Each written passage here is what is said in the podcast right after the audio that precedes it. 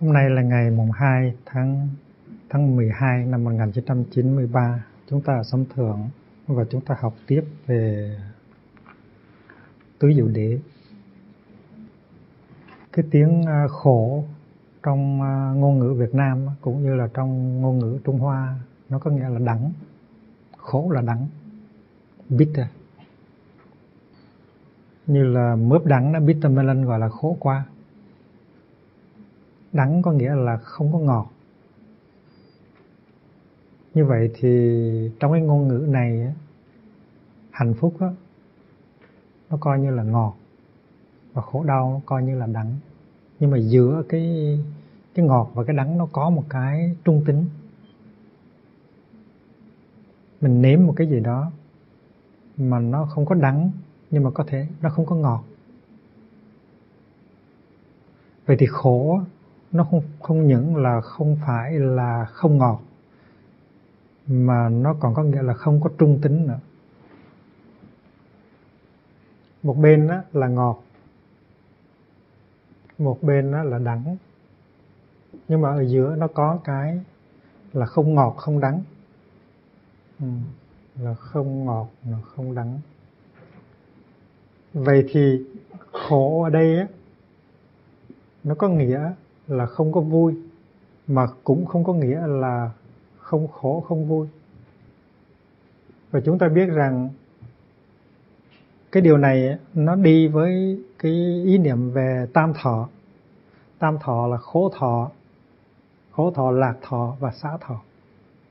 Thì chữ xã này không có nghĩa là, chữ xã này nó có nghĩa là không khổ, cũng không không lạc. Vậy thì khổ ở đây nó nó có nghĩa là không vui mà cũng không xả. Tức là nó khó chịu. Nó đắng vị đắng. Vì ngọt đã không có rồi mà cái vị lạc ở giữa cũng không có nữa. Và trong tiếng phạn, tiếng Pali thì chữ dukkha đó, nó nó nó có nghĩa là, nó cũng có nghĩa là không có dễ chịu. Nó có nghĩa là không có không có bình thường, không có sanuvapa savaman đó là khổ. Savapa tức là nó bị ứ ứ trệ, hoặc là nó nó nó gây ra cái sự khó chịu. Thì tiếng Anh mình có thể gọi là yêu yêu being. Yêu being yêu being nó có nghĩa là là là cái trạng thái trạng thái bế tắc trạng thái không có dễ chịu. Ill being nó ngược lại với well being well being tức là cảm thấy thư thái nhẹ nhàng dễ chịu. Well being và ill being tiếng pháp uh, le sentiment uh, du bien-être tức là dễ chịu. Còn ngược lại là mal-être le sentiment du mal-être. Chúng ta phải sử dụng trước hết cái cái cái nguyên tắc nhị đế để mà học về tứ đế. Nguyên tắc nhị đế, chân đế và tục đế để có thể tránh được một số những cái hiểu lầm, những cái à, mâu thuẫn chúng ta đã biết rằng nhị đế và duyên khởi là hai cái dụng cụ mà chúng ta phải đem theo để mà sử dụng trong khi học hỏi. Thì hai cái dụng cụ đó nó cũng giống như là những cái dụng cụ ờ, toán học. Khi mình làm toán là mình phải có ít nhất là một cái gì? Cái ike cái ike tiếng việt là cái gì? Cái cái này này. Thước thợ hả? Cái này gọi là cái gì tiếng việt này cái gì? Thước tâm thước tâm giác hả? Tiếng anh là gì, sư cô chân đức? Six square hả? À. và và một cái à, cái ngày xưa tôi gọi là cái cùng pa để mà làm tròn, cái cùng pa đó. Tiếng tiếng tiếng tiếng tiếng anh là gì? Compass rồi mình muốn vẽ một vòng tròn thì mình phải làm như vậy là mình phải có ít nhất là hai cái dụng cụ này để làm toán thì khi mà mình đi vào trong giáo lý mình phải có hai cái dụng cụ là tối thiểu. Dụng cụ đó là lưỡng à, nhị đế và dương khởi. Nếu mà mình đem theo hai dụng cụ đó thì mình có à, ăn nên hơn hai cái này.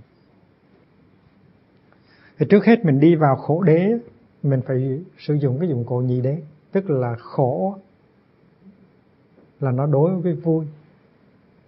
Đối với vui. Và như vậy có nghĩa là mình công nhận sự có mặt của khổ và mình công nhận sự có mặt của cái ngược lại của cái khổ là cái vui. Sau này mình đi vào à, chân đế thì là chuyện có thể nó khác. Nhưng mà mình bắt đầu đi vào bằng cái cánh cửa tục đế thì mình phải công nhận với nhau rằng có cái khổ và có cái vui và hơn nữa có cái cái gọi là không khổ không vui nó nằm ở giữa.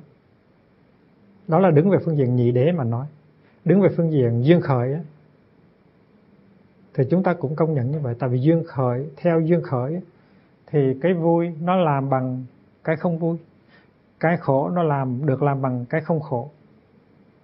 Một cái này do những cái kia làm ra như là tay trái nó do tay mặt làm ra.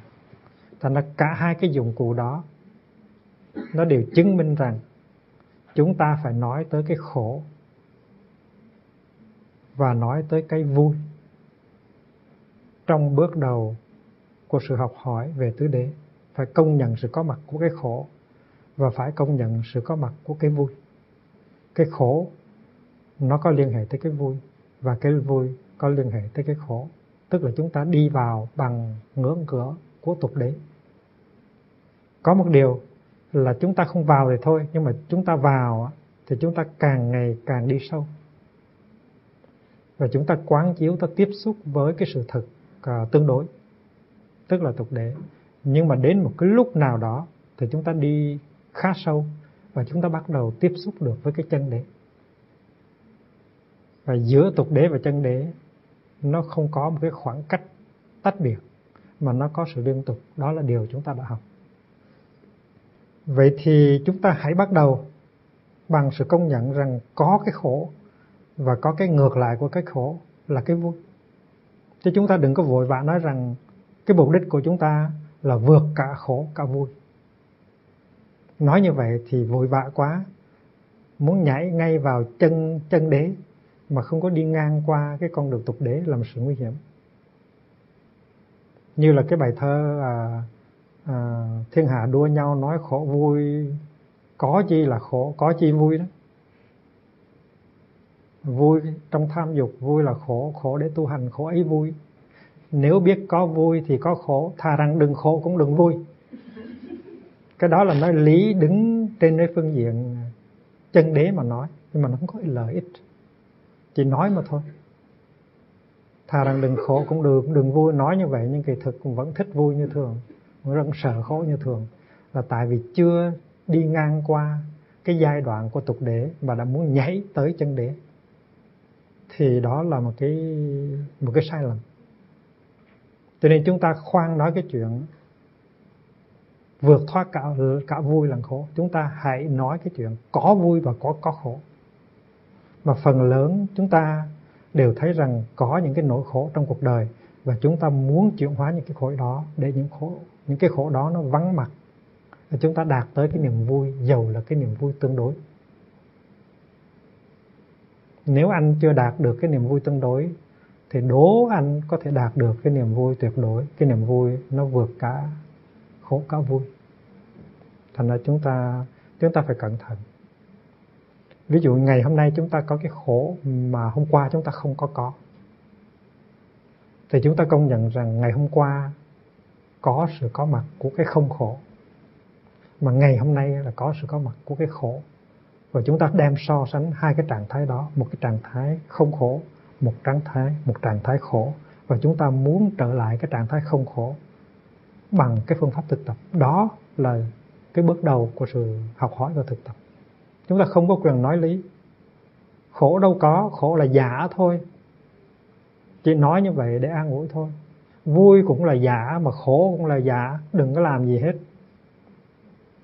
Sự thật là mình phải làm một cái gì? Mình phải thực tập để chuyển hóa cái khổ thành cái không khổ. Rồi trong khi thực tập đó, mình tiếp xúc, mình quán chiếu, mình thấy được cái tự tánh của cái khổ và tự tánh của cái không khổ, thì lúc đó mình mới từ từ mình đạt tới cái chân đế của sự thật giữa khổ và không khổ. Không biết thầy nói như vậy có có rõ chưa? Có rõ, có đủ rõ. Nghĩa là bắt đầu luôn luôn mình phải công nhận có sự có mặt của cái khổ. Nó là sự trái ngược lại với cái không khổ. Bắt đầu phải như vậy mới được, cho thực tế. Ví dụ như mình mình có bệnh nhức đầu. Mình công nhận cái bệnh nhức đầu này là nó khổ. Và mình muốn đạt tới cái trạng thái không nhức đầu, tức là không khổ. Mình phải bắt đầu như vậy. Chứ đừng nói rằng là nhức đầu hả? Nhức đầu đâu có có nhức đầu cũng đâu có thật. Thôi đừng đừng có đừng có lo về cái chuyện nhức đầu. Mình không lo chuyện nhức đầu thì nó vẫn nhức như thường. Mình phải làm cái gì đó để chuyển hóa cái sự nhức đầu, để đưa tới cái sự không nhức đầu. Dầu biết rằng không nhức đầu nó có thể trở lại nhức đầu như thường nếu mà mình không có biết cách giữ gìn. Dầu là cái khổ nó tương đối và cái vui nó tương đối thì mình phải cấp, phải công nhận cái sự có mặt của chúng nó. Cái phương pháp của chúng ta là nhìn vào hiện tượng khổ như là một khổ thọ trước.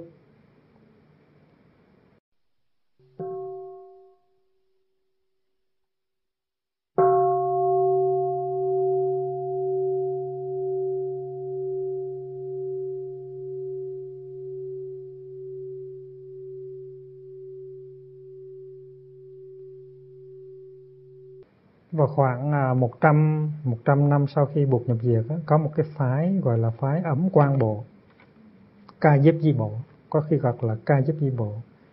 Có chủ trương một cách rất rõ ràng, khổ trước hết là khổ thọ. Điều này rất là hay. Rất là hay. Khổ trước hết là khổ thọ. Pain is first of all painful feeling. Cái đó là dễ hiểu lắm. Thì chúng ta chúng ta biết thọ là một trong năm uẩn. Chúng ta vẽ một uh, một trái quýt. Và chúng chúng ta chia cái trái quýt ra thành năm múi. Cái múi thứ nhất á, là sắc tức là cái thân thể của chúng ta. Cái múi thứ hai là thọ tức là những cái cảm giác của chúng ta. Và cái múi thứ ba là tưởng tức là cái tri giác của chúng ta. Thứ tư là hành và thứ năm là thức. Thì thọ đây á, là những cảm thọ mà chúng ta biết rằng cảm thọ nó có ba loại. Một là khổ thọ hai là lạc thọ ba là xá thọ. Xá thọ nghĩa là cái cảm giác nó không có khổ mà không có vui. Vậy thì khổ thọ nó nằm ở trong cái này. Khổ thọ nó nằm ở đây. Và nếu mà chúng ta biết khổ thọ nằm ở đây thì chúng ta phải đi tìm trong năm uẩn. Những cái nguyên do nào nó làm ra khổ thọ. Thì trước hết chúng ta chúng ta thấy rằng nếu mà có cái sự bất bình thường ở trong cơ thể của chúng ta, thì chúng ta có khổ thọ. Như là máu chảy không đều ở trên đầu thì chúng ta nhức đầu. Nếu như răng bị hư thì chúng ta nhức răng. Vì vậy cho nên có những cái khổ thọ, có nguồn gốc từ sắc. Cái đó là rõ ràng rồi đó. Nếu chúng ta không có giữ gìn cái thân thể của chúng ta, nếu chúng ta ăn uống, nếu chúng ta sống không có không có chánh niệm, thì chúng ta tạo ra những cái sự mất thăng bằng trong cơ thể. Và những cái mất mất thăng bằng trong cơ thể đó, nó tạo thành khổ thọ những cái sự mất thăng bằng trong cơ thể, tự nó là khổ hay không, chúng ta không biết. Nhưng mà nó là nguyên do tạo ra sự khổ. Thì ít nhất khổ là khổ thọ. Chúng ta phân biệt hai cái. Cái thân thể của chúng ta và cái cảm thọ của chúng ta. Những cái mất thăng bằng trong cơ thể đưa tới khổ thọ. Nhưng mà nhiều khi chúng ta thấy rằng cái khổ thọ của chúng ta nó phát xuất không phải là từ cái thân thể của chúng ta, mà từ cái tâm của chúng ta. Mà tâm của chúng ta là thọ tưởng, hành thức ở trong đó. Tưởng là rất quan trọng. Chứ tưởng ở đây á, nó là cái cái nhận thức của mình, cái cái tri giác của mình. Cái tri giác của mình, mà tri giác nó có nghĩa là chủ thể tri giác và đối tượng tri giác luôn luôn phải phải phải nhớ như vậy. Khi mà chúng ta có một tri giác sai lầm thì gọi là vọng tưởng. Viễn ly điên đảo vọng tưởng. Tức là xa lìa những tri giác sai lầm đảo lộn vọng uh, điên đảo có nghĩa là upside down có nghĩa là trắng mà mình thấy là đen người ta thương mà tưởng là người ta ghét. Cái đó gọi là upside down, điên đảo điên đảo là vậy đó. Vọng tưởng, tức là những cái những cái tri giác sai lầm. Thì những tri giác sai lầm là nguyên do cho thọ, cho lạc, cho cho khổ thọ. Vậy thì mình đã tìm ra được hai cái nguồn gốc của khổ. Nguồn gốc thứ nhất á, là cơ thể. Nguồn gốc thứ hai là tri giác. Tri giác tiếng tiếng anh là perception. Khi mà mình cầm một cái ly lên mà mình nhìn cái ly thì mình biết đây là cái ly. Cái biết đó gọi là một tri giác. Tri giác lầm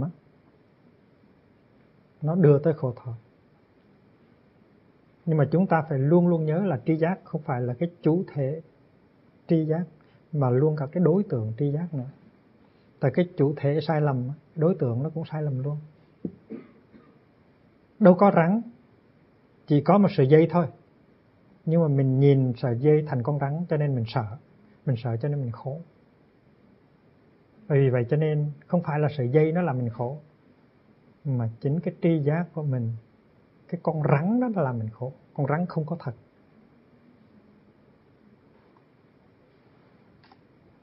Có những cái khổ nó tới từ thiên nhiên. Ví dụ như trời lạnh, hay trời bão, hay trời nóng. Thì mình nói rằng cái lạnh của thiên nhiên nó là nguyên do của cái khổ của mình cái nguyên do đó nó từ đâu? Từ sắc hay là từ tưởng? Hay là ngoài sắc hay ngoài tưởng? Ngoài năm uẩn còn có gì khác nữa không? Ngoài năm uẩn của chúng ta còn có thiên nhiên không? Còn có xã hội, còn có nhân loại không? Câu hỏi đó nó rất là quan trọng. Tại vì khi mà quý vị nghe nói rằng con người của chúng ta được làm bằng năm uẩn thì quý vị nghĩ rằng năm uẩn đó là năm uẩn của quý vị. Nó được biệt lập với cái thế giới bên ngoài cái thế, cái thế giới và cái xã hội bên ngoài. Hiểu như vậy là sai giáo lý đạo buộc lắm. Năm uẩn không nghĩa không có nghĩa là một cái hợp thể của riêng mình. Tại vì tưởng có nghĩa là tưởng là cái gì? Tri giác là tri giác là cái gì? Khi mình nhìn trời á nhìn trời xanh mình mình thấy trời xanh thì trời xanh là đối tượng của tri giác của mình. Khi mình nhìn người bạn của mình á người bạn của mình là đối tượng tri giác của mình. Và vì vậy cho nên trời xanh này, mây trắng này, núi cao này sông dài này con người này, con thú tất cả đều nằm ở trong tưởng hết. Đều là đối tượng của tưởng hết. Khi mình thực tập cái bài à, năm uẩn là tăng phối hợp tinh cần mình đừng có tưởng năm uẩn là cái cái gì nó nằm ở trong con người của mình. Mà thôi tật lắm. Năm uẩn là là nó có chủ thể và đối tượng của nóng ổn như cái thân thể của chúng ta, nó có liên hệ trực tiếp tới cái thế giới, cái khí hậu, cái mặt trời, mặt trăng. Và vì vậy cho nên cái sắc của chúng ta, khi mà nó đưa tới một cái khổ thọ, tức là nó có dính líu tới cái thiên nhiên và cái điều kiện vật vật lý ở bên ngoài. Sinh lý, vật lý. Và sinh lý và vật lý là nó dính liền với nhau. Sinh lý nó làm bằng vật lý. Rồi cái tưởng của chúng ta nó cũng vậy. Cái tưởng là cái tri giác. Mà tri giác có nghĩa là tri giác cái gì? Tri giác trời, tri giác đất, tri giác trăng sao, núi, sông, con người. Và vì vậy cho nên đối tượng của tri giác là tất cả vũ trụ. Và năm uẩn của chúng ta bao gồm cả vũ trụ. Chứ đừng có nói là năm uẩn của chúng ta là là nó tách biệt ra khỏi vũ trụ. Nói như vậy là sai lắm. Vì vậy cho nên khổ trước hết là một khổ thọ. Khổ là đối tượng của thọ nhưng mà mình thấy rằng khổ cũng là đối tượng của tưởng và của sắc. Tại vì sắc nó tạo ra thọ và tưởng nó cũng tạo ra thọ. Như trong kinh nói rằng, sanh ra là khổ. Thì chúng ta phải xét coi thử sanh ra có phải là khổ thật hay không. Thì sinh là một cái ý niệm một cái ý niệm về sự thật. Nó thuộc về phạm vi tưởng. Chúng ta có một ý niệm về sanh, một tri giác về sanh. Nó tùy theo cái tri giác nó như thế nào mà chúng ta khổ nhiều hay là khổ ít. Chúng ta nghĩ rằng chúng ta nhìn lại cuộc đời của chúng ta chúng ta nhìn lại cuộc đời của một số người mà chúng ta biết trên thế giới, chúng ta thấy rằng từ khi sanh ra cho đến khi chết đi, cái đau khổ rất nhiều, cái hạnh phúc rất ít. Cho nên khi mà chúng ta thấy một em bé sinh ra chúng ta suy gẫm, chúng ta nói sanh ra làm gì cho khổ. Thành ra cái nhận thức đó, nó có liên hệ tới cái kết luận của chúng ta là sanh ra là khổ. Thành ra trong cái lời tuyên bố sinh là khổ, nó có một cái sự thật ở trong đó. Sự thật đó được căn cứ trên cái kinh nghiệm của con người. Nhưng mà đó không phải là sự thật duy nhất, có những sự thật khác ví dụ như mà khi thái tử Siddhartha sinh ra thì người ta không có cảm tưởng khổ. Tất cả hoàng cung đều mở tiệc ăn mừng hết. Và vì vậy cho nên người ta thấy rằng sanh ra là một cái hiện tượng rất là mầu nhiệm. Tùy theo cái tri giác của chúng ta hết cái tưởng của chúng ta hết. Rồi khi mà chúng ta tu tập mà đạt tới cái thấy của chân đế đó, mà chứng chứng chứng nhập cái sự thật là không có sanh mà không có diệt. Thì lúc đó cái tri giác của chúng ta hoàn toàn nó khác. Và khi mà vô sanh rồi thì cái cái mà chúng ta trước cho là sanh nó không làm cho chúng ta, chúng ta sợ hãi nữa. Ban đầu thì chúng ta rất sợ hãi sự sanh ra. Nhưng mà khi mà đạt tới vô sanh đạt tới cái chỗ bất sanh bất diệt rồi thì chúng ta nhìn cái sanh diệt chúng ta chỉ cười cười xòa thôi, chúng ta không sợ hãi nữa. Đó là khi mà chúng ta đã tiếp xúc được với chân đế. Chúng ta đã vượt thoát cái tưởng về sanh.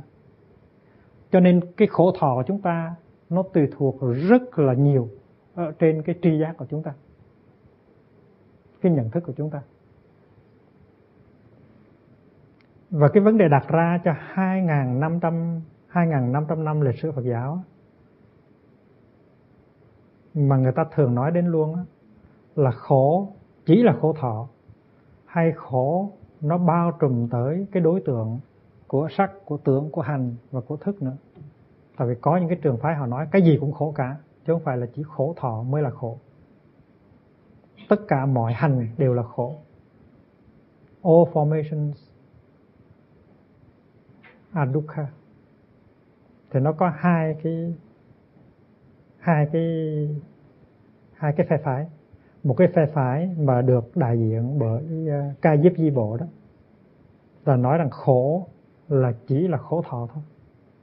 Còn những cái phe phái khác mà sau này đi theo rất đông là chủ trương rằng cái gì cũng khổ cả chứ không phải là chỉ thọ mới khổ. Tức là sắc tưởng hành thức đều khổ hết.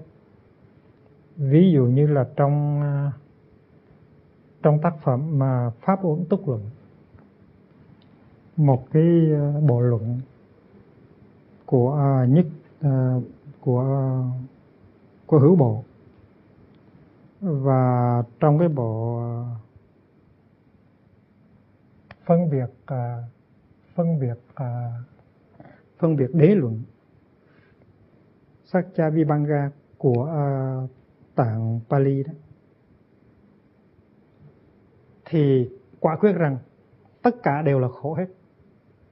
Không những khổ là cái khổ thọ này và tất cả những hiện tượng vật chất này, sinh lý này, tất cả những tưởng, những hành, những thức, tất cả các nghiệp nghiệp thiện, nghiệp à, ác, nghiệp à, không ác, không thiện đều là khổ hết. Nói tóm lại là đi theo cái đường lối nói là tất cả các hành đều là khổ hết. Và tất cả các hành là gì? All formations là sắc thọ tưởng, hành thức đều là đối tượng của tưởng hết. Trời xanh cũng là đối tượng của tưởng. Núi núi cao rồi đối tượng của tưởng. Sắc thân đối tượng của tưởng, xã hội đối tượng của tưởng. Tất cả mọi sự, mọi vật gì cũng là đối tượng của nhận thức hết. Tất cả những nhận thức đó đều là khổ hết. Nói tóm lại có cái khuynh hướng và nói tất cả đều là khổ vậy thì cái câu hỏi mà mình đặt ra là tưởng à, là là khổ chỉ là đối tượng của thọ hay là khổ là đối tượng của tưởng nữa? Ví dụ như cái bàn là khổ cái nhà là khổ mặt trời là khổ mặt trăng là khổ cái sông là khổ. Tất cả những cái hiện tượng nào được gọi là hữu vi all formations adukha dukkha đó là cái khuynh hướng nó tràn lấn đạo buộc từ thế kỷ thứ hai sau khi buộc nhập diệt cho tới bây giờ. Mà hồi đó chỉ có một cái bộ phái Phật giáo là ca giáp di bộ, chú trương rằng khổ là chỉ là khổ thọ thôi. Còn những cái khác, nó có thể là nó mang tới, đưa tới khổ thọ. Nhưng mà nó đưa tới hay không đưa tới, cái cái đó nó tùy thuộc ở cái nhận thức của mình thì khi mà mình đọc kinh điển và kinh luận thì mình tìm ra một điều rất là ngộ nghĩnh, là khi hành trì tứ diệu đế đó, thì người ta bắt đầu bằng cái à, sự hành trì thị chuyển tức là nói cái này là khổ, đây là khổ. Idam dukhanti đây là khổ. Cái câu đó lặp đi lặp lại rất nhiều. Và người ta tưởng làm như vậy tức là được chứng nhập vào trong cái chân chân lý của khổ, mà làm theo lời Phật dạy, cái này là khổ. Cũng như nhiều người, niệm Phật ở trong cái thời đại của mình, nó cứ Nam Mô A Di Đà Phật, nhưng mà trong lúc đó thì cái đầu nó nghĩ những cái chuyện khác. Nam Mô A Di Đà Phật, Nam Mô A Di Đà Phật. Nam Mô A Di Đà Phật. Thì cứ nói như vậy thôi. Và vì vậy cho nên cái cái cái cái sự lặp lại, cái này là khổ, nó trở thành ra một cái công thức rất là máy móc và có nhiều người họ đi tới sự kết luận là nếu không lặp lại cái câu đó cái này là khổ đời là khổ thì mình không có đi vào được ở trong cái sự chứng nhập tứ diệu đế cho nên à, cho nên có một số các à, bộ phái hồi đó đó 100 năm 150 năm sau thời buộc nhập diệt đã chủ trương rằng đạo nhân danh cố khởi. Thạch cố khởi đạo nhân thanh cố khởi tức là cái sự chứng nhập vào con đường là do âm thanh mà nó có thể phát khởi ra được. Tức là mình phải lặp đi lặp lại cái chuyện. Cái này là khổ, đời là khổ. Cái hồi à, cách độ chừng 100 năm sau khi buộc nhập diệt thì có một cái một cái vị à, xuất gia tên là Đại Thiên Mahadeva. Ông đưa ra một năm cái nhận xét mà tạo ra một cái cuộc sống gió lớn ở trong tăng đoàn. Ông đưa ra năm cái nhận xét về một vị a la hán nhận xét thứ nhất á, là dư sở dụ. Dư sở dụ có nghĩa là anh chứng được cái quả a la hán rồi nhưng mà anh vẫn có thể bị kẻ khác dụ dỗ. Kẻ khác đây tức là không phải là loài người mà những cái loài ừ, những cái loài không phải là người nó tới nó dụ dỗ anh trong giấc mơ. Và trong giấc mơ, dầu anh là một vị a la hán rồi, anh vẫn xuất tinh như thường. Anh nằm mơ thấy xuất tinh như thường. Và khi mà trong giấc mơ mà anh nằm mơ thấy, anh ôm một cái người nào đó, một cái cô tiên nào đó, mà anh xuất tinh ra, thì nó có nghĩa là dầu anh là một bậc a la hán rồi á anh vẫn có thể ờ, bị cái khắc dụ gọi là dư sở dụ đó là một cái một trong năm cái định đề mà thầy Mahadeva đưa ra. Thì có người nói rằng là tại vì mình ăn uống sung túc cho nên à, à, trong giấc mơ mình có thể làm cho cái tinh nó tiết ra trong giấc ngủ gọi là dư sở dụ tức là vị a la hán tuy gọi là chứng ngộ rồi, nhưng mà còn bị cái đó. Hai là vô tri. Tuy rằng thầy đã chứng a la hán rồi, nhưng mà có nhiều cái thầy không có biết. Ví dụ như tôi đưa cái bông này ra, tôi nói, thầy, cái bông này tên gì? Thầy đâu có nói được. Vì vậy cho nên ở trên đời có nhiều cái thầy không biết. Vì vậy cho nên à, một vị a la hán là rất khác với buộc. Buộc là cái gì cũng biết hết. Còn a la hán có những cái không biết gọi là vô tri. Vô tri nó có hai thứ rồi bên bên cái phía thượng tọa bộ, họ chống lại, họ nói là có hai thứ vô tri. Một thứ là nhiễm ô vô tri, thứ hai là bất nhiễm ô vô tri. Nhiễm ô vô tri là cái vô tri, nó nó có dính líu tới cái sự mê mờ vô minh. Còn như là cái bông này mà tôi không biết tên, thì cái đó nó đâu có dính líu gì tới cái giác ngộ của tôi đâu. Thành ra có là bất nhiễm ô vô tri thành ra a la hán có thể có những cái bất nhiễm ô vô tri mà nó không có cái nhiễm ô vô tri. Ừ, cãi qua cãi lại như vậy. Nhưng mà bên à, thầy đại thiên thì nói là a la hán vẫn có những cái vô tri, có những cái không có biết. Thứ ba là do dự. Do dự tức là vẫn còn sự nghi ngờ. Nơi con người của a la hán vẫn còn vẫn còn có những cái điểm nghi, chưa có giải giải thoát được hết giải phóng được hết. Thứ tư là tha lên nhập. Tha lên nhập có nghĩa là khi mà mình đắc quả a la hán rồi, nhiều khi mình cũng không có biết. Phải có một người nói cho mình biết rằng mình đắc quả a la hán rồi thì mình mới đắc, mình mới biết được. Hoặc là phải nhờ một người khác đưa vào. Nhờ một người khác đưa vào trong cái ý thức rằng là mình đã đạt được cái quả a la hán và cái thứ năm là đạo nhân thanh cố khởi. Tức là anh phải lặp đi lặp lại, hoài đời là khổ, cái này là khổ. Nếu không thì anh không có cảm thấy thoải mái, anh không có thể cảm thấy giải thoát. Cái điều này, nó tiết lộ ra cái sự thật là trong cái thời đại đó, người ta thực tập tứ tứ diệu đế. Cái gọi là thị chuyển đó, họ lặp đi lặp lại, họ phải nhắc đi nhắc lại với nhau. Sự gì mà tôi không làm cái đó là tại vì tôi sợ khổ. Sự gì mà tôi không có lắng mình vào trong cái hướng đó là tại vì tôi sợ khổ. Và vì vậy cho nên tôi phải nhắc nhở cho tôi về cái khổ. Tôi phải nhắc nhở cho anh về cái khổ. Chúng ta phải nhắc nhở cho nhau về sự có mặt của cái khổ để chúng ta đừng có làm như vậy. Và vì vậy cho nên cái sự giải thoát đó, nó có liên hệ mật thiết tới cái chuyện nói ra và nói ra bằng ngôn ngữ rõ ràng là cái đó là khổ có hai cái tác phẩm mà nếu mà sau này quý vị muốn nghiên cứu cho đàng hoàng thì quý vị phải sử dụng. Ờ, những cái tác phẩm này nó ghi lại những cái điểm mà các bộ phái ừ, Phật giáo họ không đồng ý với nhau cái kiến giải không đồng ý với nhau. Ở Bắc Tông á, thì có một cái tác phẩm gọi là dị bộ Tông Luân Luận của một tác giả gọi là Thế Hữu Vajumitra dị bộ tôn Luân Luận á, ghi chép lại những cái chủ trương khác nhau giữa 18 bộ phái phát sinh vào khoảng 100 năm sau thời buộc nhập diệt. Nếu mình muốn nghiên cứu cho nó sâu sắc thì mình phải sử dụng cái đó. Ở Nam Tông thì mình có cái cái tác phẩm Kathavatu. Cái tác phẩm này ghi lại mấy trăm điểm 219 điểm. Cái này dịch là luận sự. Tác phẩm này dịch là luận sự. Tiếng Anh dịch là point of controversy, points of controversy. Luận sự tức là những cái những cái những cái vấn đề, những cái chủ đề đưa ra để đàm luận giữa các bộ phái khác nhau.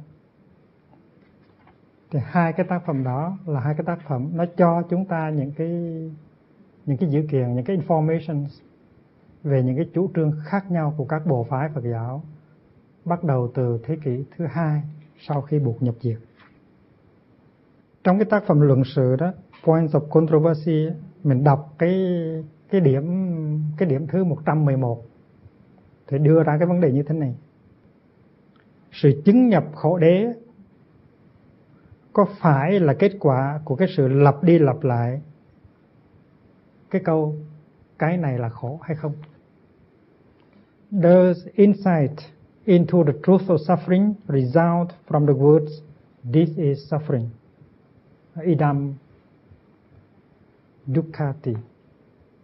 Có phải là lặp đi lặp lại cái chữ cái này là khổ, đây là khổ. Cái hành động đó, cái sự thực tập đó có phải là cần thiết, tuyệt đối cần thiết cho cái sự chứng nhập vào sự thật thứ nhất hay không? Đó là chủ trương của nhiều phái, trong đó có các phái Đông Sơn Trú Bộ, Tây Sơn Trú Bộ, Vương Sơn Bộ và ừ. Nghĩa Thành Bộ, tức là nhiều bộ lắm. Tin tưởng rằng là phải lặp đi lặp lại cái đó. Bởi vì vậy cho nên chúng ta biết rằng ngay khoảng 100 năm sau khi buộc nhập diệt á, thì cái khinh hướng lặp đi lặp lại cái chuyện đời là khổ, cái này là khổ, cái kia là khổ, nó đã tràn lan và vì vậy cho nên có cái khuynh hướng là cho tất cả đều là khổ hết. Và vì vậy cho nên chúng ta thấy rằng ca diếp di bộ nói rằng khổ chỉ là khổ thọ thôi. Còn những cái kia nó có thể chứa đựng mầm mống của sự khổ.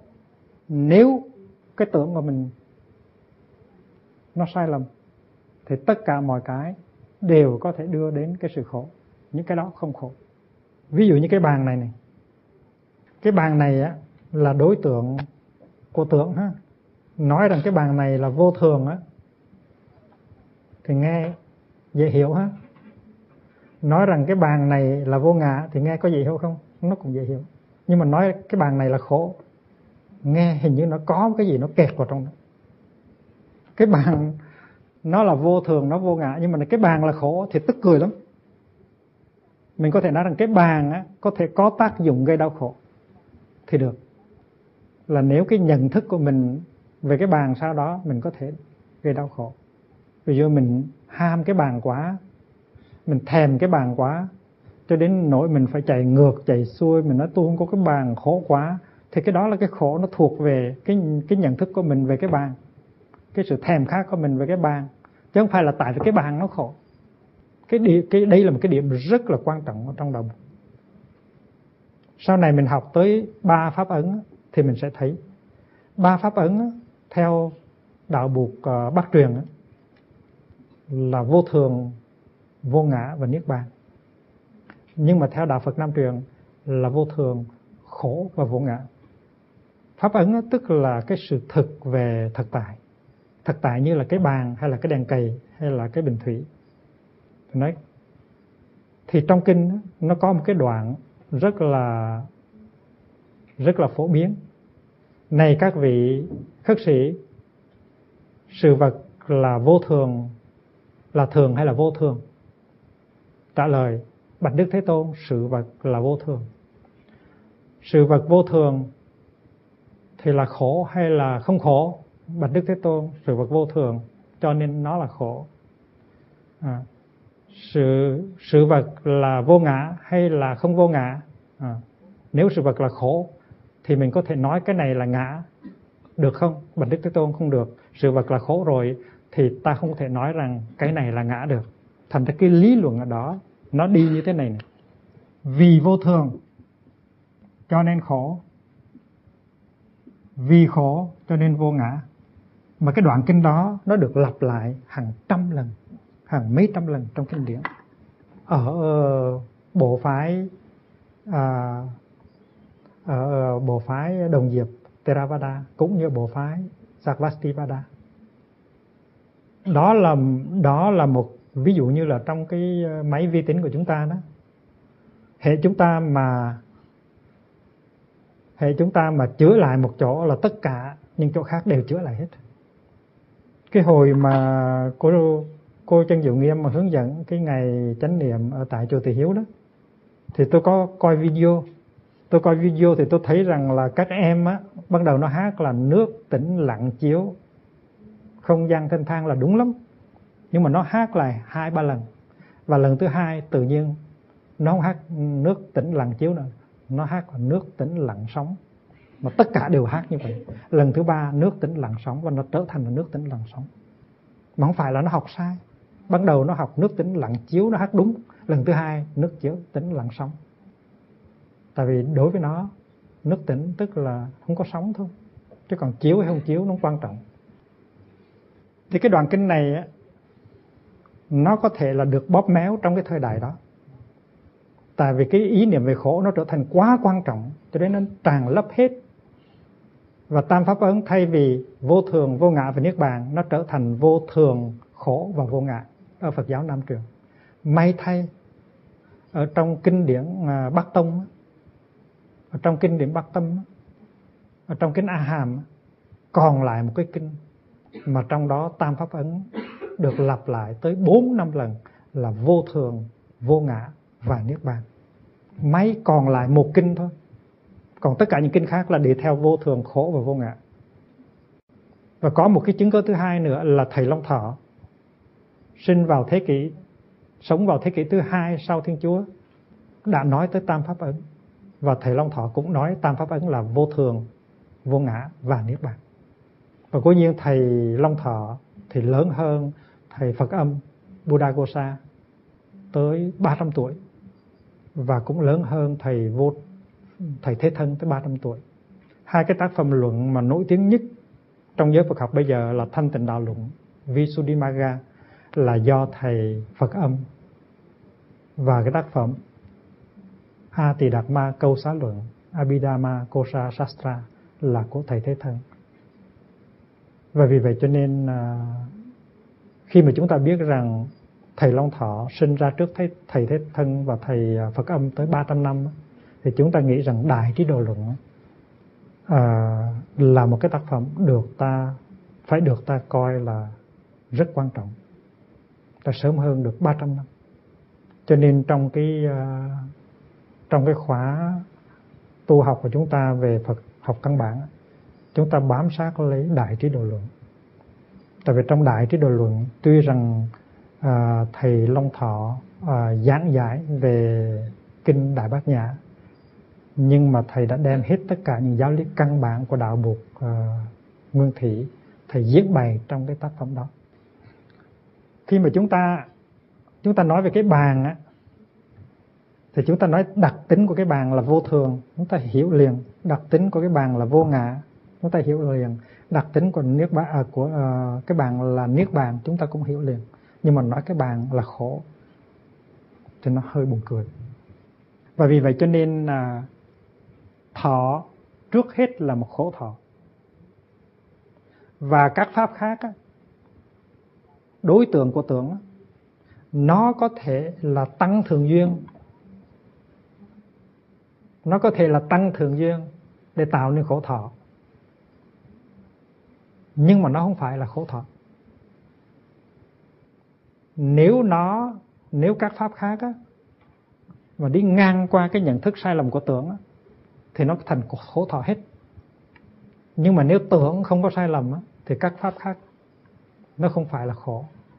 Nó không phải là vì vậy cho nên chúng ta có thể nói rằng là các pháp hữu vi là vô thường, vô ngã. Và có thể có tác dụng gây đau khổ thì nó được. Nếu nếu mà cái tưởng của chúng ta nó sai lầm thì tất cả các pháp hữu vi đều có thể gây ra đau khổ hết.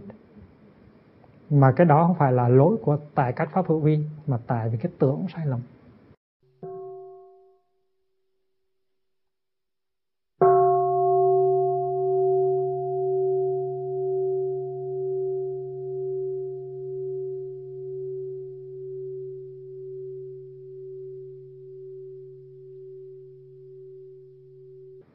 Thì một điều mà chúng ta thấy rất rõ là trong cái khuynh hướng trong khuynh hướng à, nhận thức rằng tất cả đều là khổ thì người ta cho rằng cái nguyên do của khổ là năm năm uẩn.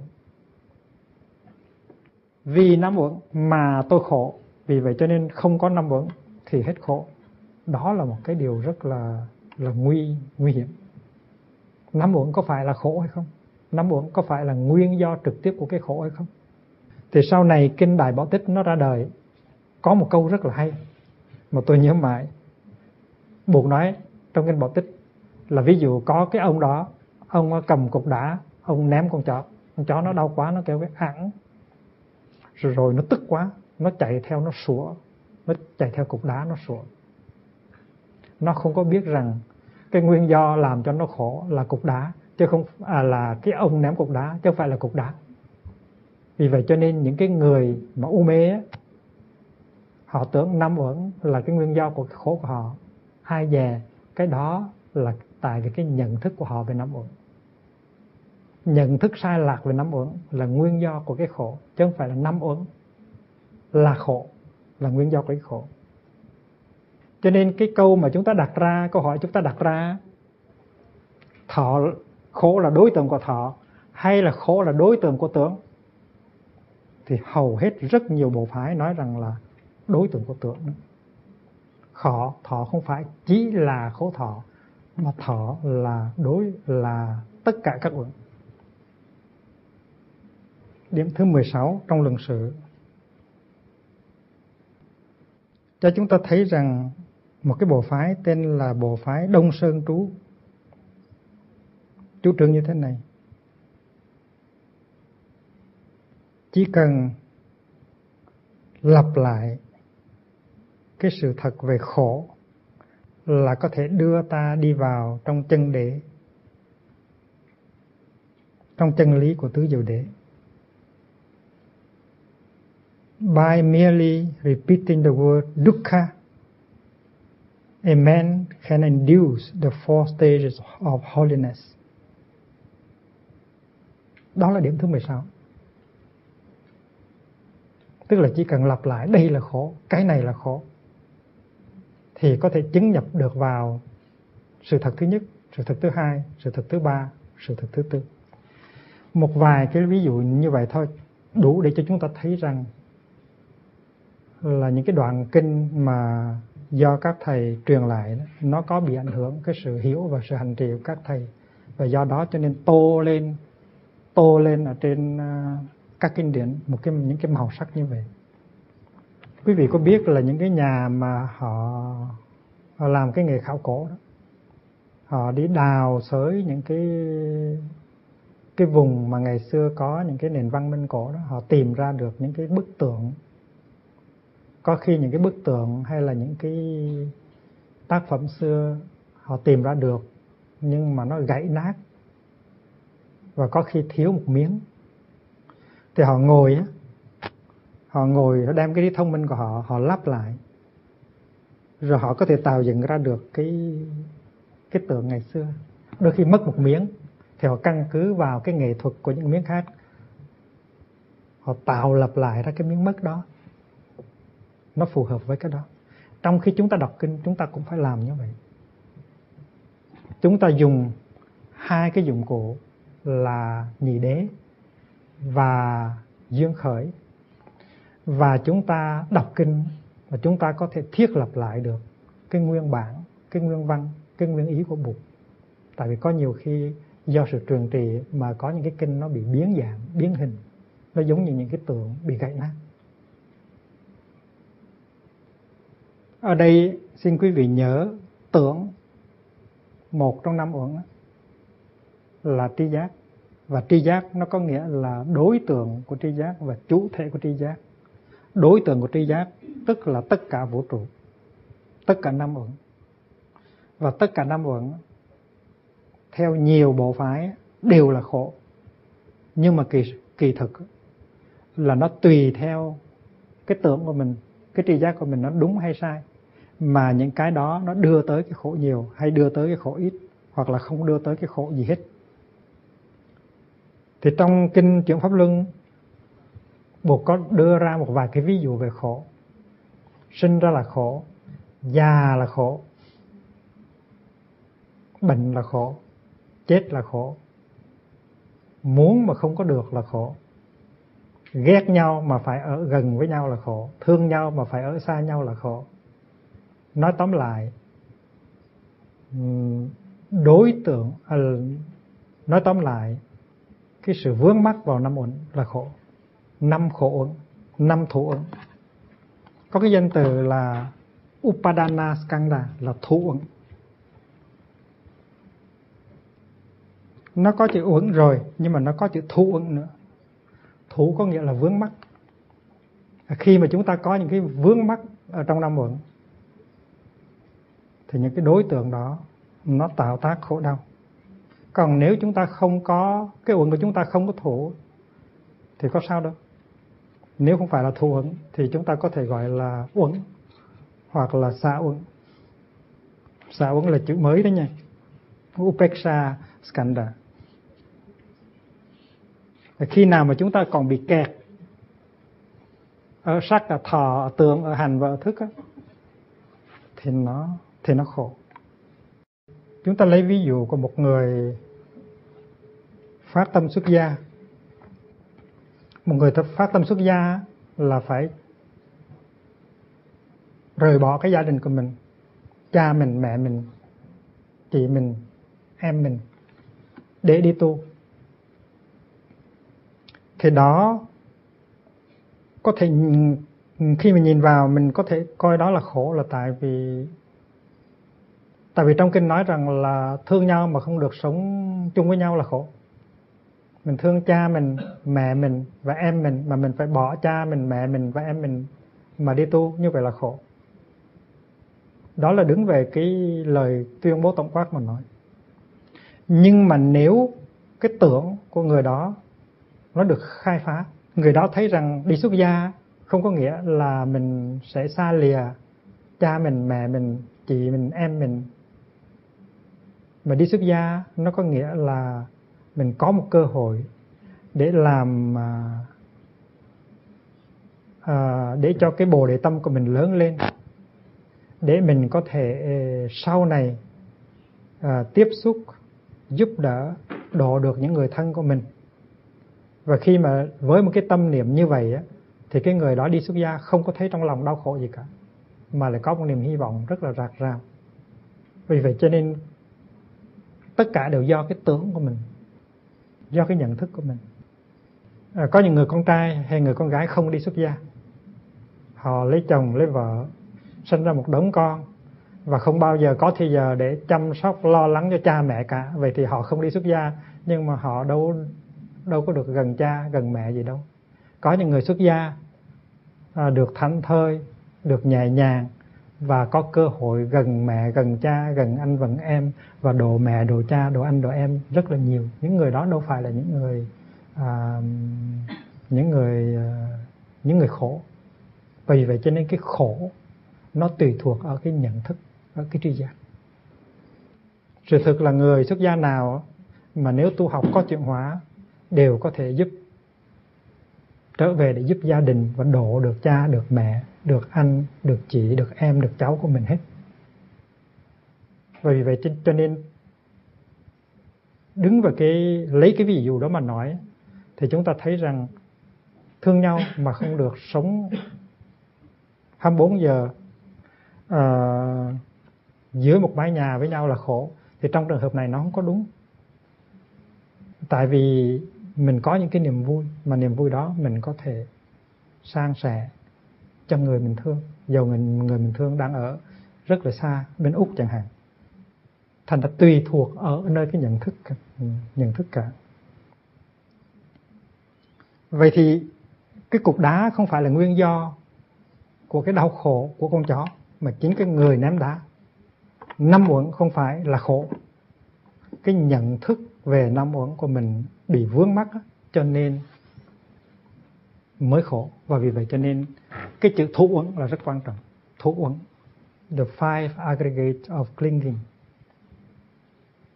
chúng ta đọc luận, đọc kinh, đọc luận, chúng ta phải sử dụng cái thông minh của chúng ta. Chúng ta phải sử dụng những cái dụng cụ của chúng ta. Đừng có đọc tới đâu, tin đi tin tới đó mà nguy lắm. Tại vì buộc có nói rằng là y kinh giải nghĩa tam thế Phật oai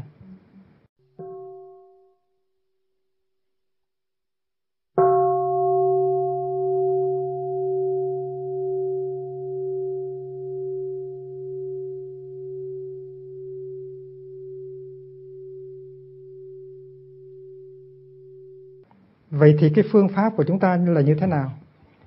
Là khi mà chúng ta có cảm tưởng không có an lạc, chúng ta có cảm tưởng cuộc đời là nó đắng, có cảm tưởng là là cái tình trạng nó bế tắc thì chúng ta phải quán chiếu phải quán chiếu và phải nhận diện được cái khổ của chúng ta. Cái đó là sự thực tập gọi là thị chuyển nhận thức. Chúng ta nhận thức bằng cái gì? Cố nhiên là nhận thức bằng cái chánh niệm của chúng ta. Và chúng ta phải nhận thức một cái thông minh chứ không có nói một cách ờ, đơn giản bằng cái miệng thôi. Đây là khổ. Đây là khổ là một câu nói. Là một câu nói thôi. Đây là khổ. Mà cái quan trọng không phải là câu nói, mà cái quan trọng là sự nhận diện được sự có mặt của cái đau khổ đó. Phải gọi được cái tên của nó, phải thấy được cái bản chất, cái nội dung của nó. Nếu nó là bệnh đau bụng thì mình phải biết nó là bệnh đau bụng và loại đau bụng nào.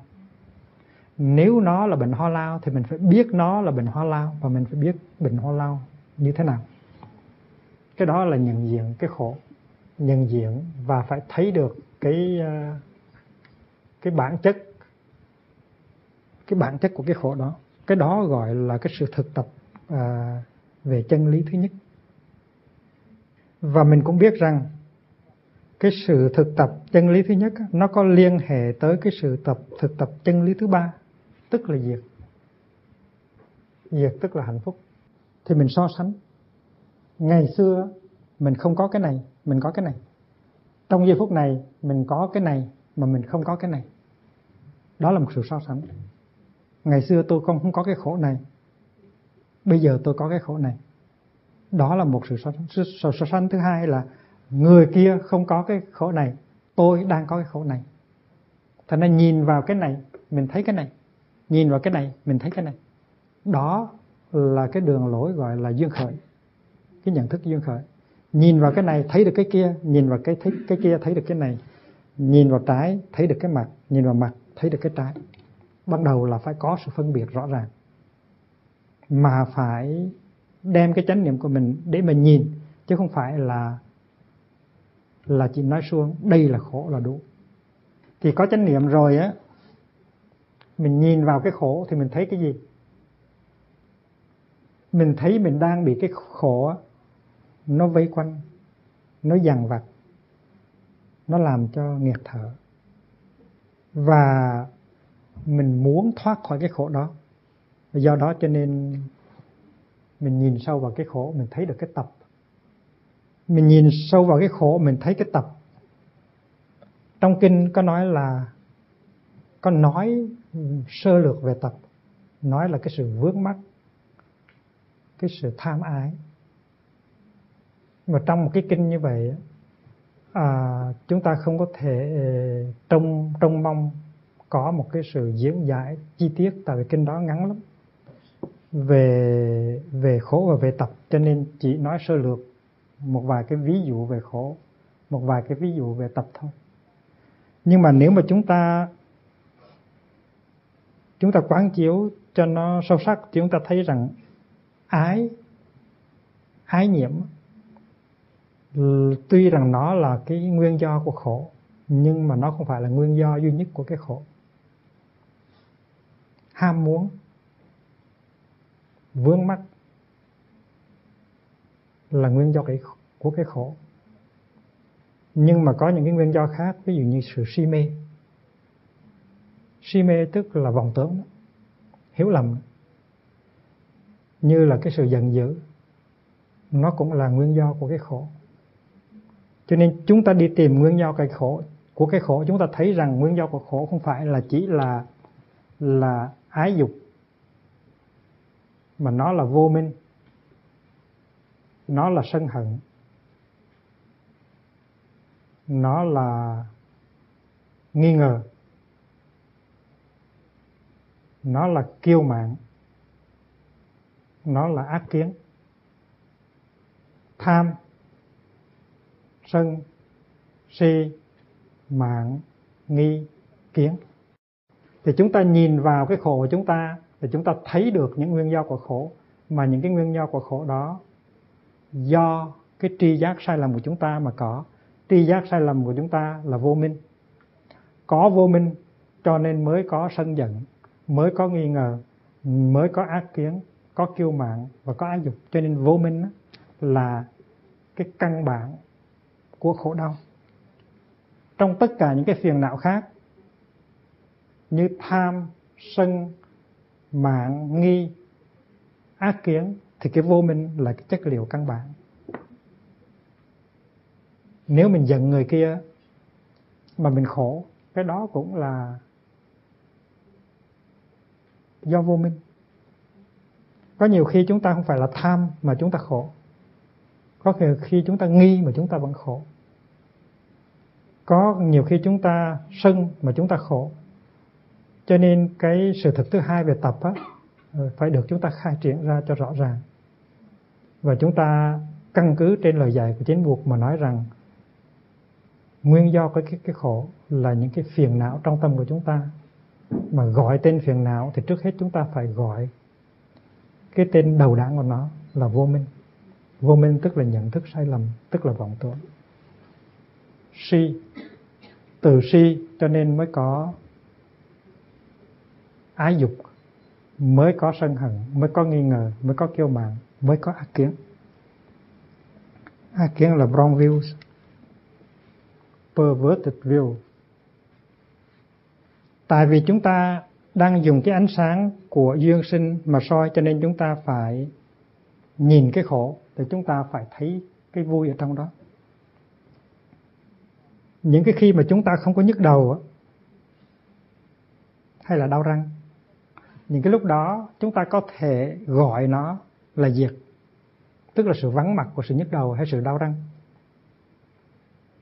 Và bây giờ, vì chúng ta nhức đầu và đau răng cho nên chúng ta muốn trở lại cái trạng thái diệt.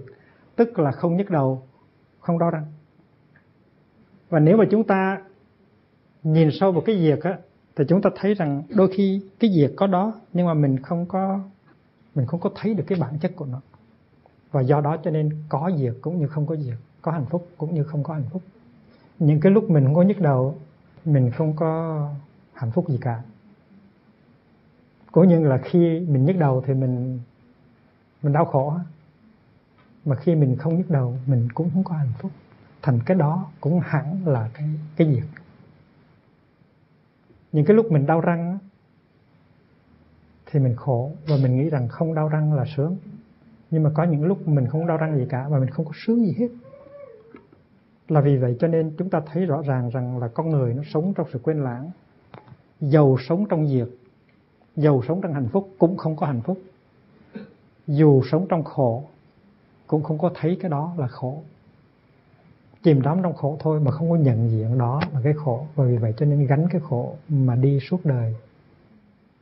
Cho nên khi mà đưa cái đưa cái ánh sáng chánh niệm vào trong khổ thì nhận diện được khổ đưa cái ánh sáng chánh niệm vào trong diệt thì nhận diện được đó là hạnh phúc. Ừ, cái này nó có liên hệ tới cái sự thực tập hàng ngày của mình. Trong cái bài tập mà quý vị đã tiếp nhận ngày chủ nhật vừa qua đó, thì có một câu như thế này này.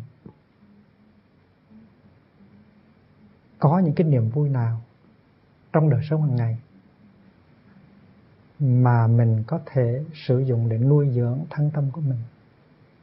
Tạo nên cái sự hạnh phúc của mình và của mọi người. Trong đời sống hàng ngày của mình có những cái cơ hội để mình có thể nuôi dưỡng mình và nuôi dưỡng người bằng những cái niềm vui đó hay không. Cái đó là cái sự quán chiếu về việc mình đừng có nghĩ rằng mình không có việc. Mình có việc, tức là mình có hạnh phúc, có những điều kiện của hạnh phúc. Mình có hai mắt đang sáng, mình có hai chân đang khỏe mình có hai cái lá phổi không bị ung thư. Mình có thể đi thiền hành, mình có thể mỉm cười, nhưng mà mình không có hạnh phúc. Là tại vì mình coi thường cái cái việc nó đang có. Để khi nào cái việc không còn nữa đó, cái hạnh phúc không còn nữa, thì lúc đó mình mới than trời than đất mà thôi. Mình không có chú ý tới cái gì và cái việc đó nó có cũng như không. Thực sự là trong cái trạng thái bây giờ và ở đây, nó có sự có mặt của chân lý thứ ba.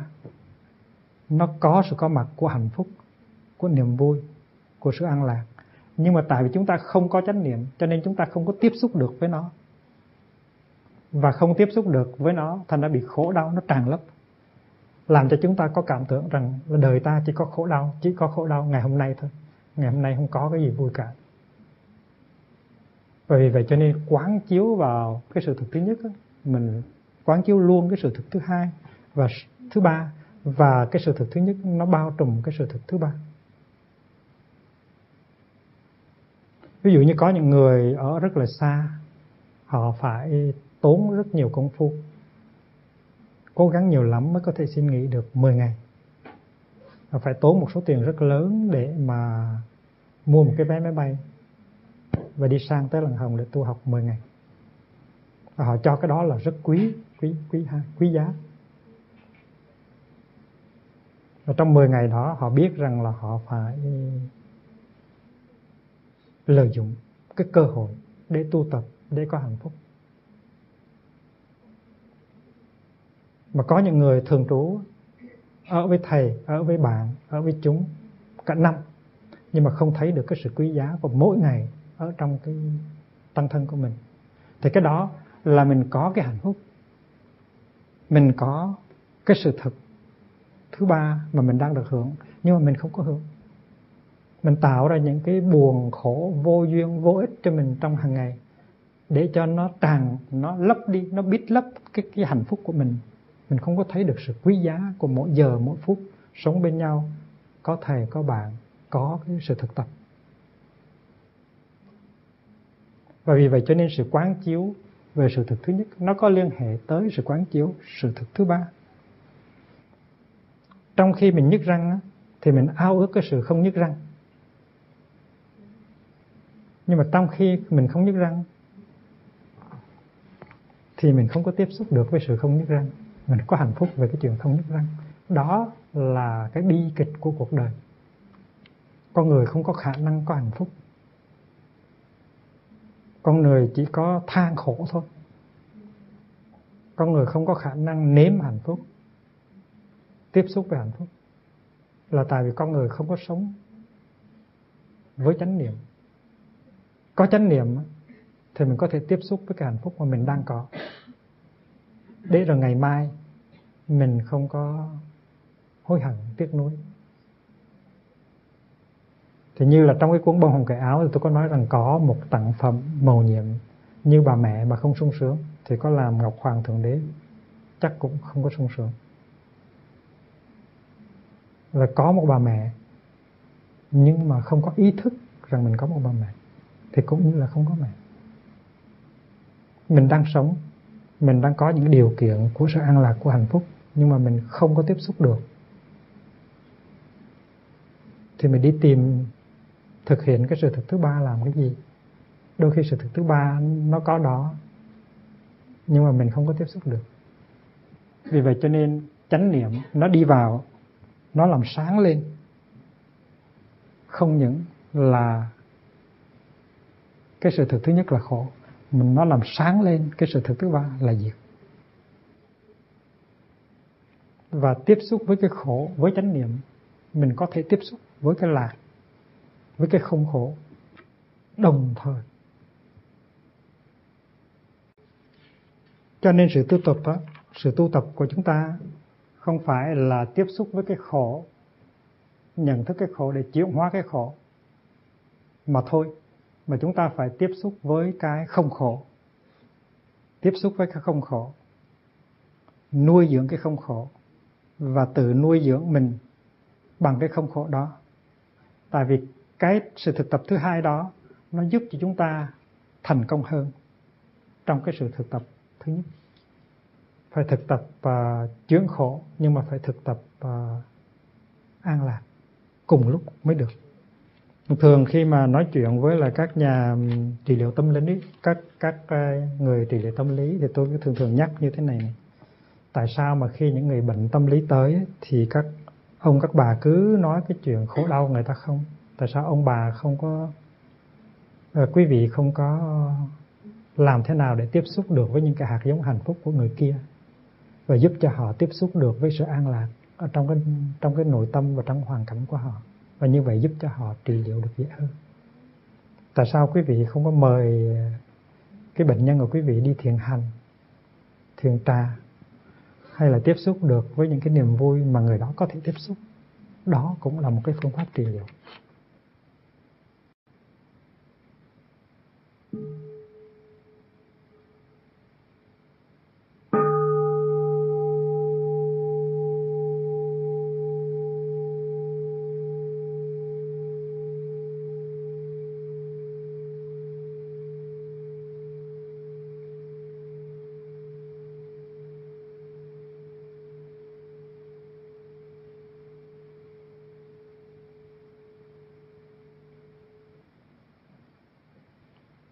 Trong khi chúng ta quán chiếu, chúng ta dùng cái lực lượng, cái tinh lượng, cái cái cái năng lượng của chánh niệm và chúng ta tiếp xúc với cái khổ của chúng ta và chúng ta tiếp xúc với cái không khổ của chúng ta. Thì từ từ, chúng ta đi vào cái chiều sâu của cái khổ đó và cái không khổ đó rồi chúng ta có thể bắt đầu tiếp xúc được với cái cái mặt kia của thực tại tức là cái mặt của của chân đế. Ban đầu thì cái không khổ của chúng ta cái hạnh phúc của chúng ta nó có vẻ um, hời hợt càng cợt lắm. Cái vui của chúng ta nó có vẻ càng cợt cái không khổ của chúng ta nó có vẻ càng cợt lắm và nó chứa đựng cái khổ ở trong. Tại vì chúng ta không có đi sâu vào nó. Có một cô thiếu nữ uh, pháp. Trong khóa tu cô nói là bạch thầy. Trong khóa tu ở tại Paris thì cô nói bạch thầy. Trong những cái lúc mà vui á, ví dụ như là trong cái già hội đang nhảy nhót đang ca hát có lúc con bừng tỉnh và con thấy rằng là trong chiều sâu của cái vui đó, nó chứa đựng rất nhiều cái sự lo lắng và buồn khổ. Con đi tới vào trong một cái già hội như vậy là để chôn lấp cái buồn đau và sầu khổ thôi. Con thấy như vậy, cái vui đó không thật sự là cái, không phải thật sự là cái vui. Cố nhiên là đi tới một già hội như vậy là phải trả tiền, phải có tiền, phải có ờ, thì giờ uh, phải có những cái điều kiện mới đi đi tới được. Thì trong cái thời gian mà mình vui vui vui cười cười nói nói nhảy nhót như vậy đó thì cái bề ngoài giống như là một cái vui. Nhưng mà biết bao nhiêu người trong xã hội không có biết rằng không có biết sự thật rằng là cái vui đó nó làm chỉ một cái lớp mỏng ở trên thôi. Và nó gói ở trong cái lòng nó biết bao nhiêu cái sự lo lắng, buồn khổ. Mà mình không có muốn tiếp xúc. Vì vậy cho nên ở trong cuộc đời của người ta người ta tiếp xúc với cái khổ người ta một cách rất là hời hợt. Và người ta cũng tiếp xúc với cái vui của người ta một cách rất là hời hợt. Người ta không biết rằng trong cái khổ đó mà nếu mà tiếp xúc cho sâu sắc bằng chánh niệm, mình có thể tìm thấy cái vui tại đáy lòng của cái khổ và khi mà người ta tiếp xúc với cái vui ở đây á người ta có thể thấy được cái niềm vui này là một niềm vui giả tạo. Và do đó càng đi sâu vào sự quan sát thì càng đạt tới cái niềm vui nó chân thật. Nó có tính cách niềm vui à, lành mạnh. Rồi có những cái cái tại vì cái việc này mình có thể phân biệt ra làm hai vui và không khổ. Cái này nó tương đương với là cái xả. Cái này có tương đương với là cái lạc. Chúng ta có những cái xả thọ trong đời sống hàng ngày. Ngoài những cái khổ thọ và lạc thọ thì chúng ta có những cái xả thọ. Mà những cái xả thọ trong đời sống hàng ngày chúng ta rất lơ là với nó. Cái cảm cảm thọ gọi là không đau răng á, hay là không nhức đầu á, chúng ta cho là một xả thọ không đáng kể. Nhưng mà nếu chúng ta có chánh niệm á, có chánh niệm mà chúng ta tiếp xúc với cái xà thọ thì tự nhiên chúng ta biến cái xà thọ ra thành một cái lạc thọ. Cái không nhức răng không đau đầu. Cái chuyện chỉ bước những bước chân ở trên trái đất thôi. Từ những cái như vậy mà chúng ta gọi là xà thọ chúng nó có thể biến thành ra những cái lạc thọ đó là sự tạo tác của những, những niềm vui. Tạo tác của những niềm vui. Mà sự tạo tác của những niềm vui nó có liên hệ tới sự chuyển hóa khổ đau. Còn những cái niềm vui này chúng ta càng đi sâu vào trong lòng nó thì chúng ta càng tiếp xúc được với là cái bản chất của nó. Và chúng ta có thể tiếp xúc được với cái cái tự tánh cái tự tánh gọi là bản môn của nó cái chân đế của nó. Vì chúng ta đem hai cái hình ảnh này ra để ví dụ. Khổ tức là cái gì mà chúng ta ví dụ với cái rác và vui hạnh phúc đó, là chúng ta ví dụ với cái hoa. Chúng ta biết rằng nếu chúng ta không có xử lý hoa không có biết cách xử lý hoa, thì hoa nó trở thành rác rất là dễ dàng. Cái hạnh phúc, cái sự an lành của chúng ta, mà nếu cho chúng ta không nuôi dưỡng, chúng ta không có trân quý, thì nó biến thành ra những cái đau khổ rất là dễ dàng. Và hoa đứng về phương diện tục đế, thì hoa thế nào cũng thành rác. Hoa thế nào cũng thành rác. Có cái khác hơn là có những người họ không có sợ rác là tại vì họ có biết cách biến rác thành hoa trở lại.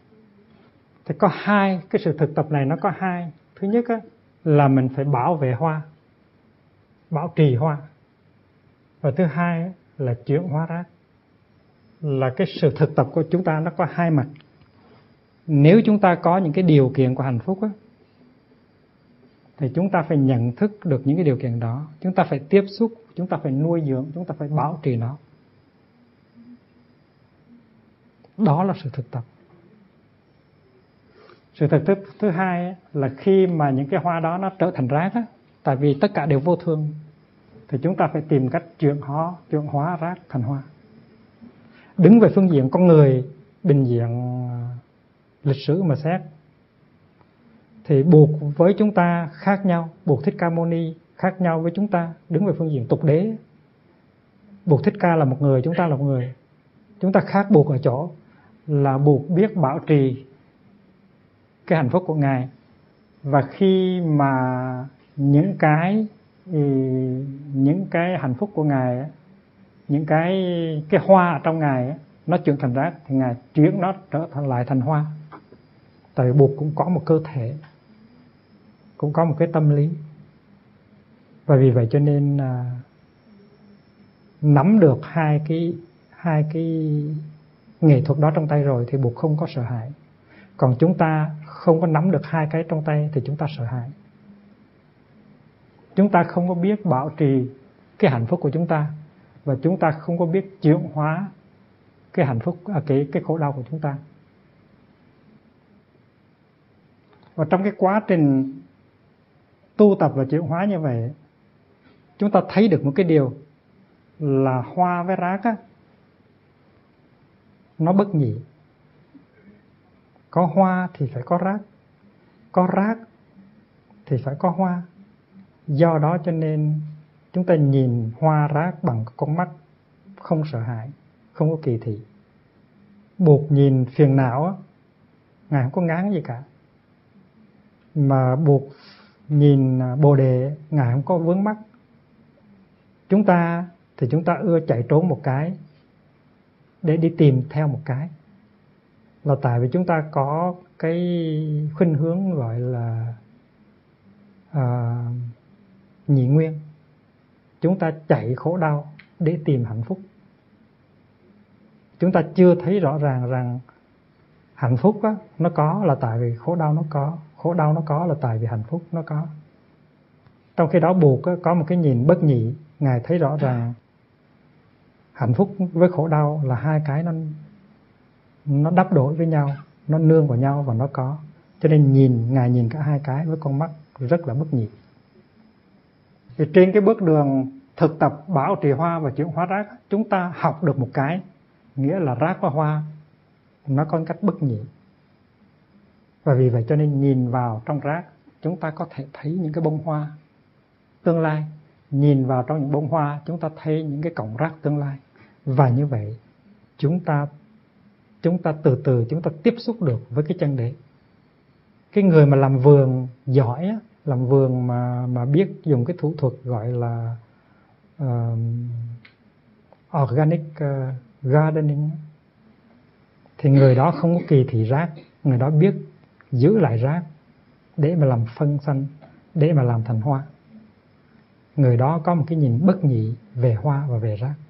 Một cái người thực tập quán chiếu về khổ đế và diệt đế sâu sắc á, từ từ không thấy sợ khổ nữa mà không có bị vướng mắc vào cái gọi là lạc nữa. Chúng ta là những người phàm phu khi mà chúng ta còn là những người phàm phu thì chúng ta muốn chạy trốn một cái cái đó gọi là khổ. Và chúng ta muốn chạy theo một cái cái đó là lạc nhưng mà khi mà chúng ta được đưa vào trong đạo buộc và chúng ta thực tập chúng ta tiếp xúc với cái khổ và cái lạc thì chúng sẽ chúng ta sẽ tìm ra.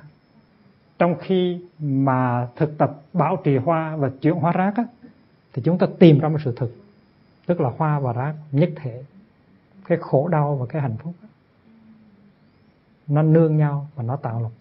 Thành thử ra chúng ta bắt đầu tiếp xúc được với cái cái gọi là chân đế của khổ và của diệt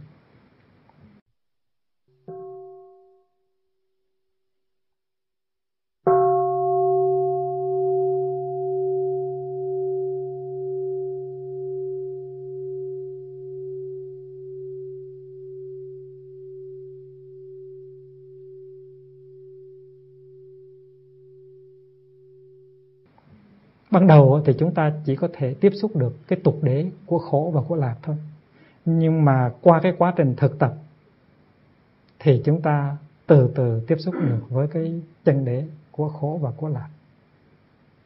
Và vì vậy cho nên, chúng ta đạt tới một cái niềm vui, cái niềm an ổn, một cái niềm vững chãi mà chúng ta không có lúc đầu.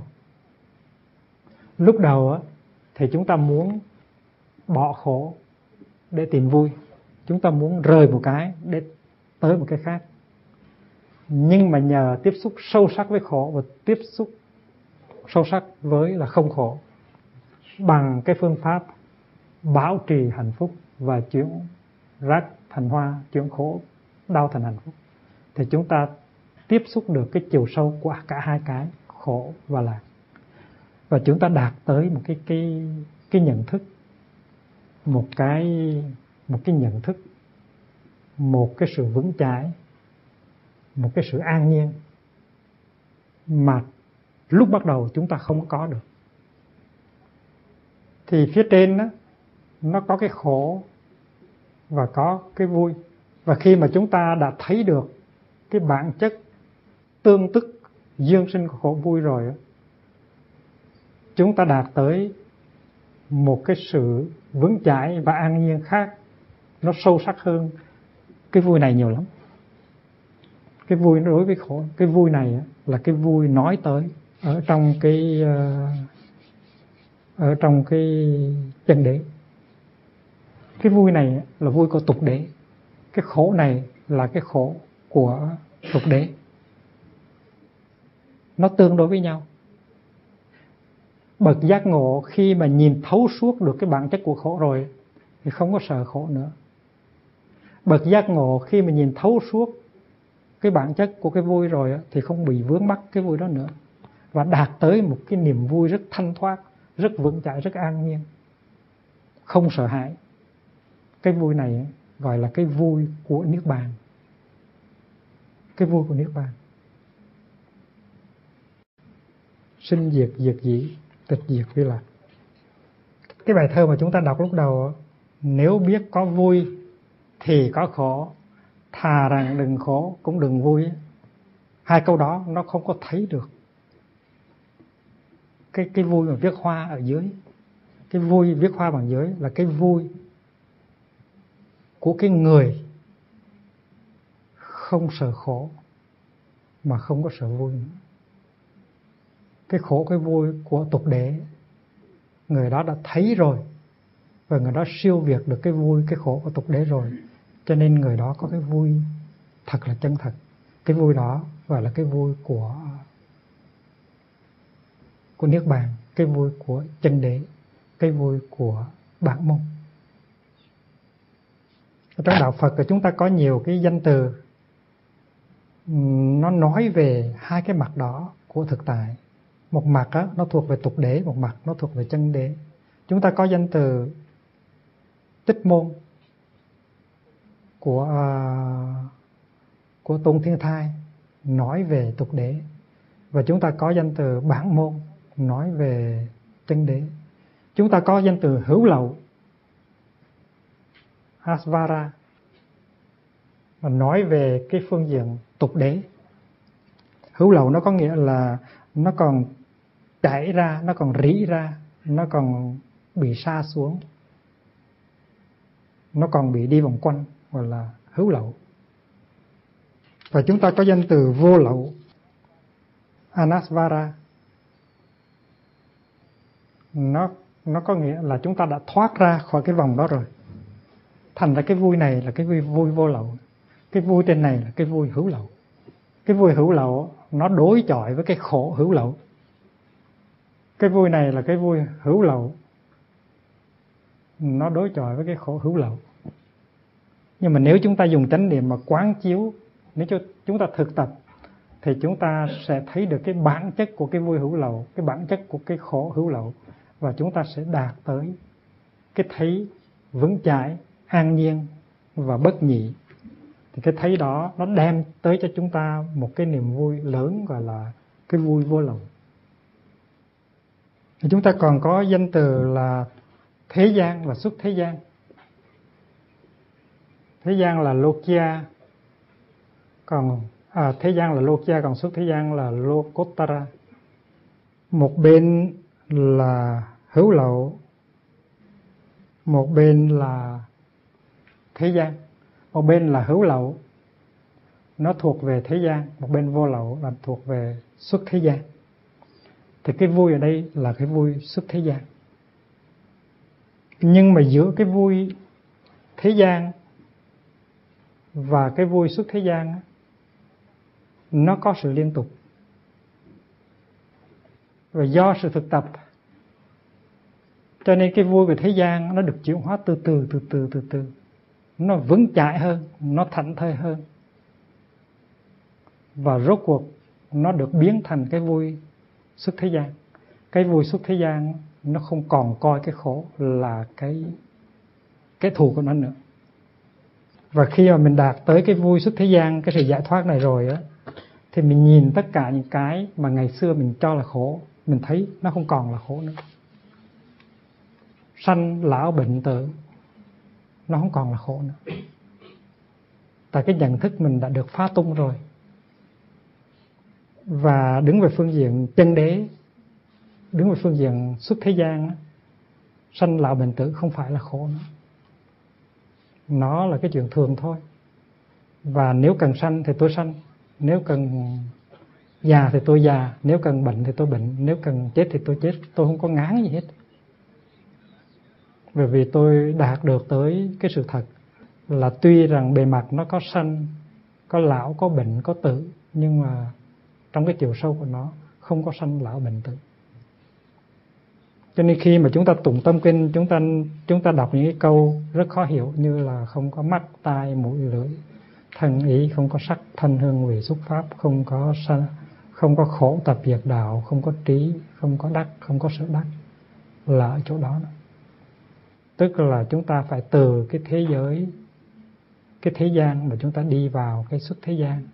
Chúng ta từ cái cái gọi là hữu lậu mà chúng ta đi vào cái vô lậu và chân lý thứ ba ban đầu thì được nhận thức như là sự vắng mặt của khổ đau. Nhưng mà nếu chúng ta thực tập sâu sắc thì chân lý thứ ba trở thành niết bàn. Không phải là sự vắng mặt của khổ đau mà thôi nó là sự vắng mặt của cái, cái ngược lại của khổ đau là cái cái vui thành cái mục tiêu đầu tiên của chúng ta là chúng ta muốn sự vắng mặt của cái niềm khổ bây giờ thôi. Nhưng cái niềm khổ bây giờ thôi á, cái cái sự vắng mặt của cái khổ nó chưa phải là cái niềm vui lớn. Giá dụ như mà chúng ta không nhức đầu chúng ta không đau bụng đó là những cái vui. Nhưng mà đó chưa phải là cái vui lớn nhất. Cái vui lớn nhất là cái vui mình mà nó vượt thoát vượt thoát cái tính cách nhị nguyên giữa khổ và vui. Ở trong kinh thường hay nói rằng các vị bồ tát mà cởi trên những cái đợt sóng sanh tử mà đi là vậy đó. Làm sanh thì sanh, tử thì tử, tôi không có ngán. Đó là trò chơi thôi. Và vì cái cái tâm thức của tôi, cái nhận thức của tôi đã khai phóng rồi, cho nên cái đó không làm cho tôi giận, cái đó không làm cho tôi ghen cái đó không làm cho tôi sầu. Cái đó không có làm cho tôi bực tức. Cái đó không làm cho tôi vướng mắc.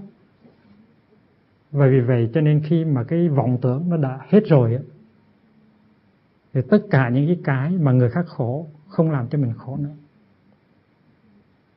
Vậy thì mình đạt tới cái, mình tu tập một hồi cái đạo lý tứ đế đứng về phương diện thế gian thì mình từ từ đạt tới cái đạo lý về tứ đế, về phương diện xuất thế gian. Thành ra chúng ta có thể nói rằng đạo lý tứ đế có thể diễn bày như là một đạo lý thế gian, hướng thượng. Và đạo lý tứ đế có thể diễn bày như một đạo lý xuất thế gian, siêu việt. Nhưng mà hai cái đó nó không có chống nhau. Cái thứ nhất, nếu thực tập, nó sẽ đưa từ từ tới cái thứ hai chủ nhật này thì chúng ta sẽ ờ, học về cái sự thực thứ tư. Sự thực thứ tư là có bát chánh đạo trong đó. Và vì vậy cho nên bài giảng cũng là bài giảng về bát chánh đạo. Và chúng ta sẽ thấy bát chánh đạo cũng vậy. Bát chánh đạo có thể diễn bày trước hết trên mặt tục đế. Và bát chánh đạo sau đó sẽ được diễn bày trên phương diện chân đế. Và chúng ta có những cái kinh um, nó cho chúng ta thấy được cái điều đó. Chúng ta có thể hiểu chánh kiến như là một sự thực tập trên phương diện tục đế. Và chúng ta sẽ hiểu chánh kiến trên phương diện chân đế. Và tất cả tám cái ngành của bát chánh đạo đều có thể hiểu được như vậy cả.